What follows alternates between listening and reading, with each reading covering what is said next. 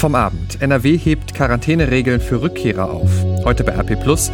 Gastronomen experimentieren mit Corona-Hygienezuschlägen. Und das kommt auf uns zu, die Bundesliga geht wieder los. Heute ist Freitag, der 15. Mai 2020. Der Rheinische Post Aufwacher. Der Nachrichtenpodcast am Morgen.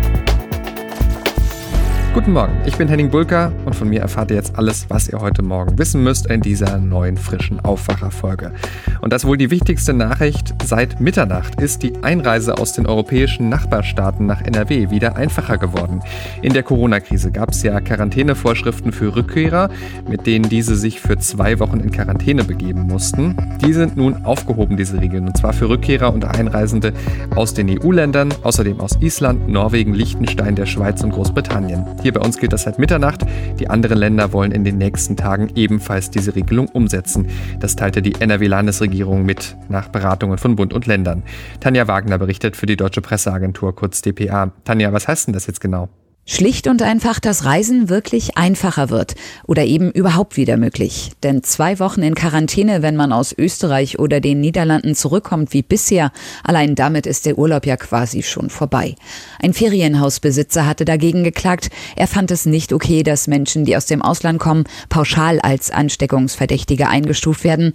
Und das Oberverwaltungsgericht Niedersachsen sah das genauso. Entscheiden können allerdings jeweils die einzelnen Länder. Kann ich mich als Urlauber denn jetzt darauf verlassen, dass diese Quarantäneregel nicht mehr greift? Naja, bedingt würde ich sagen. Die Länder wollen wohl nicht nur das eigene Infektionsgeschehen zu Hause beobachten, sondern auch, wie es im Ausland läuft.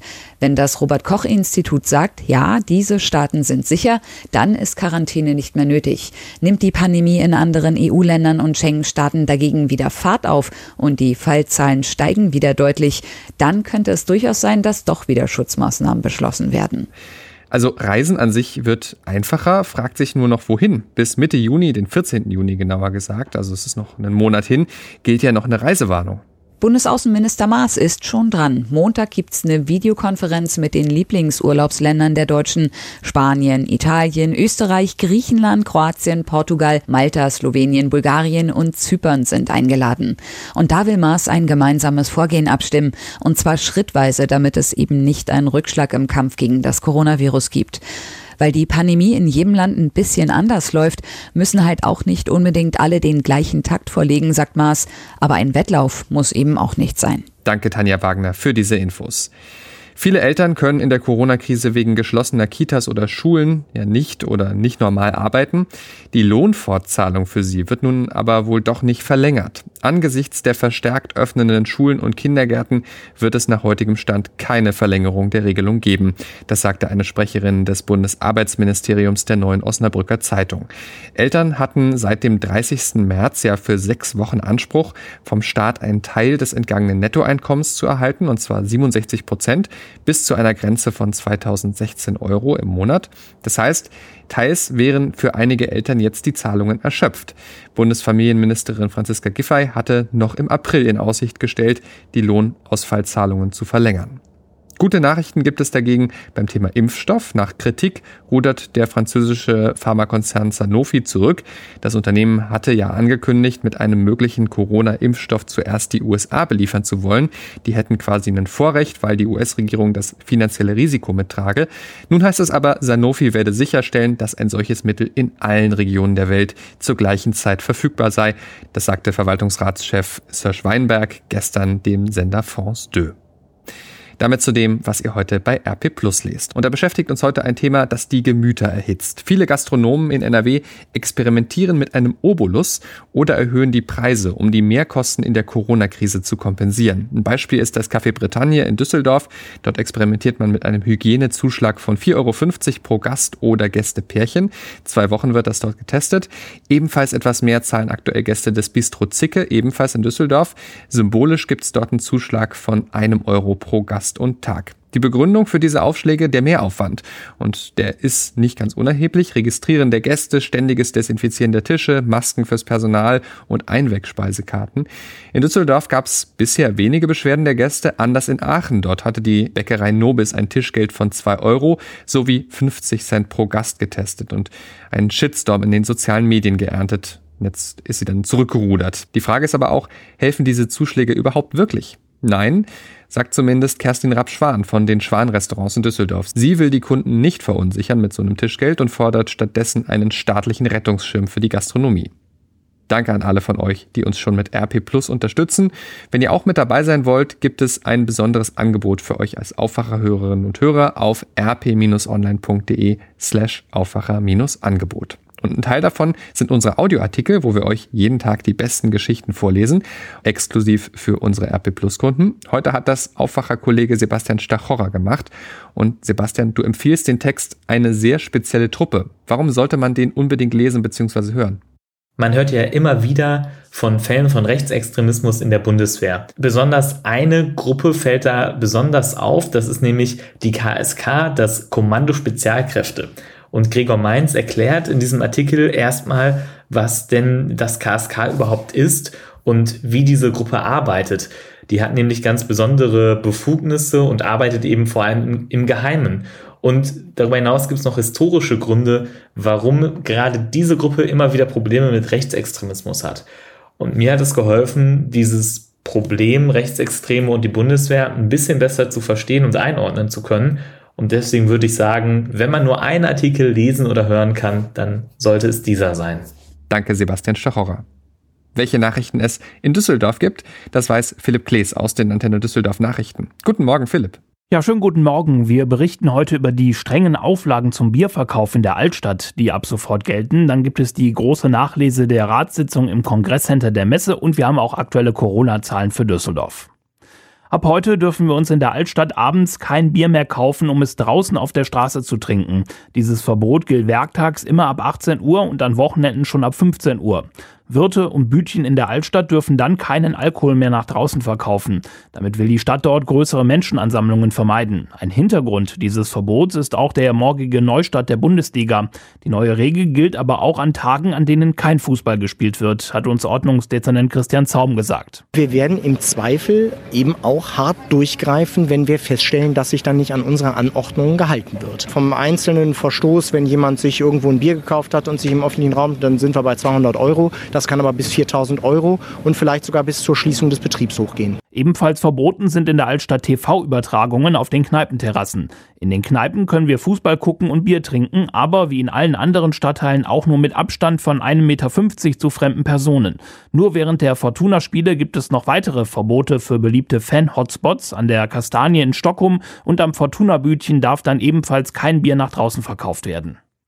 Hier in Düsseldorf haben fast 1000 Menschen eine Corona-Infektion offiziell überstanden. Diese Zahlen hat die Stadt am Abend vorgelegt. Demnach sind mittlerweile 999 Düsseldorfer genesen. Das sind 10 mehr als am Vortag. Die Zahl der Neuinfektionen ist um 22 gestiegen. 224 Menschen sind demnach aktuell infiziert.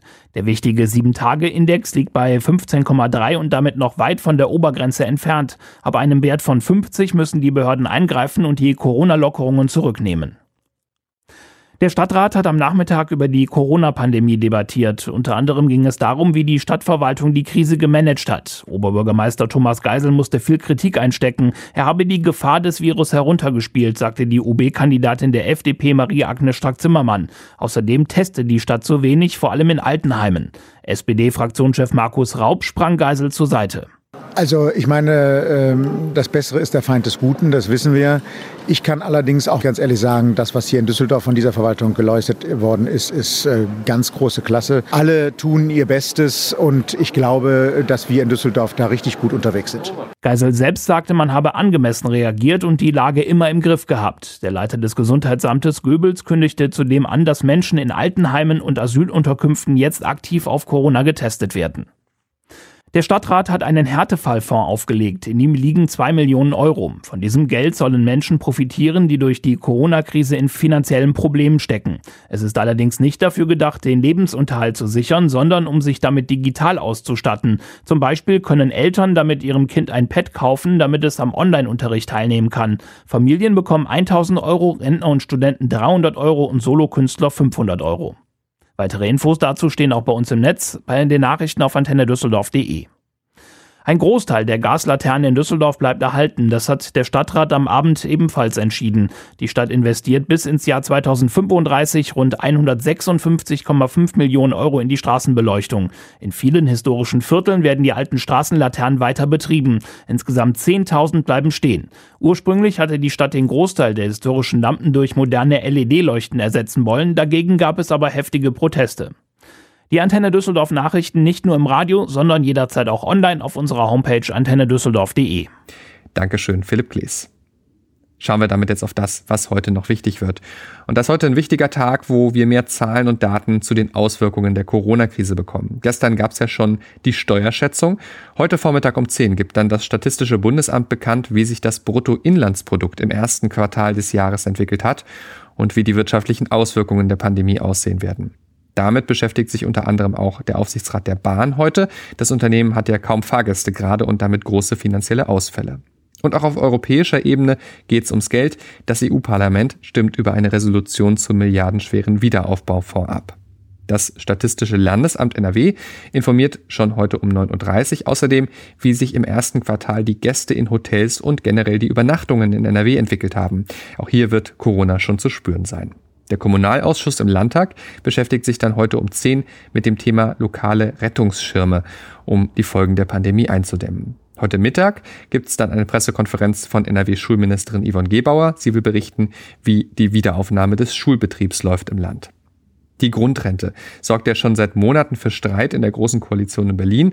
Aus der Union gab es zuletzt Forderungen, das Vorhaben wegen der hohen Kosten, auch wegen der Corona-Krise, zu verschieben oder auf Eis zu legen. Die SPD besteht aber darauf, dass die Grundrente wie vereinbart zum 1. Januar 2021 startet. Heute sollen die Beratungen des Gesetzes im Bundestag beginnen. Wann es verabschiedet wird, ist aber noch unklar. Autokinos sind ja das große Ding momentan, weiß auch Heino. Der Schlagersänger tritt deshalb heute Abend in einem auf. Um 20.45 Uhr gibt er ein Autokonzert in Bonn. Wir schauen jetzt noch etwas voraus, und zwar aufs Wochenende, denn dann ist es soweit, die Bundesliga beginnt wieder. Allerdings ohne Jubel, ohne Fanchöre und ohne Pfiffe. Es werden Geisterspiele sein ohne Zuschauer wegen Corona. Dass diese Geisterspiele überhaupt stattfinden, ist umstritten. Jeder zweite Deutsche ist laut aktuellem ARD Deutschland Trend gegen die Wiederaufnahme des Ligabetriebs. Aber so oder so, nicht nur für die Fans wird es eine besondere Situation, nicht ins Stadion zu können dieses Wochenende. Es wird auch eine besondere Situation für die Spieler, sagt Fabian Pels, Sportpsychologe an der Deutschen Sporthochschule Köln. Die Kollegen der DPA haben ihn gefragt, was passiert denn, wenn die Fans fehlen? Werden die Spieler besser oder schlechter spielen? Man kann das nicht pauschalisieren. Es wird Spieler geben, die damit besser umgehen können, äh, zum Beispiel, weil sie die Situation generell als Herausforderung betrachten, also etwas Positives dieser Situation abgewinnen können. Vielleicht gibt es auch Spieler, die generell schneller in den Wettkampfmodus kommen als andere. Auf der anderen Seite wird es dann aber auch Spieler geben, die die Situation generell bedrohlich finden, weil es sich ungewohnt für sie anfühlt und sie verunsichert sind. Mal so gefragt, welche Clubs sind eigentlich besonders auf die Unterstützung durch die Fans angewiesen? Unabhängig davon, ob es jetzt tatsächlich einen Heimvorteil gibt oder nicht, sehe ich schon Underdogs generell in einem Nachteil. Underdogs haben ja häufig leidenschaftliche Fans und die können eine Hexenkessel-Atmosphäre erzeugen. Das kann dann Druck beim Gegner erzeugen und ja, führt zu einem immensen Gefühl von sozialer Unterstützung bei der eigenen Mannschaft. Und beides ist momentan ja nicht möglich. Es ist ja viel gewitzelt worden über so Maßnahmen wie Pappaufsteller mit Fangesichtern drauf oder auch eingespielte Fanchöre. Können die denn Fans im Stadion ersetzen? Nein, Pappaufsteller oder eingespielte Fanchöre können die Fans im Stadion nicht ersetzen, aber sie können zumindest das Gefühl erzeugen, zu Hause zu sein, also ein Heimspiel zu haben. Denn die vergegenwärtigen ja letztlich noch einmal, dass dieser Verein eine bestimmte soziale Identität hat. Also, dass es etwas gibt, was diesen Verein ausmacht, was ihn besonders macht.